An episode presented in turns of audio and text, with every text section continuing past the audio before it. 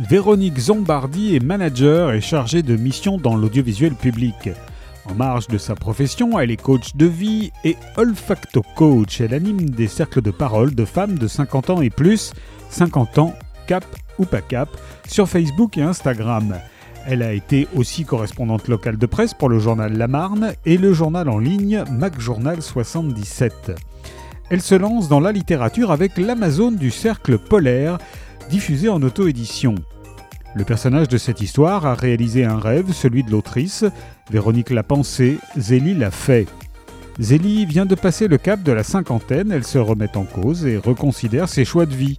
Lorsqu'une opportunité se présente en Laponie, elle prend la décision de tout quitter pour Rovaniemi dans le Grand Nord afin de lancer un projet qui lui est cher et d'oser enfin construire une vie qui lui ressemble.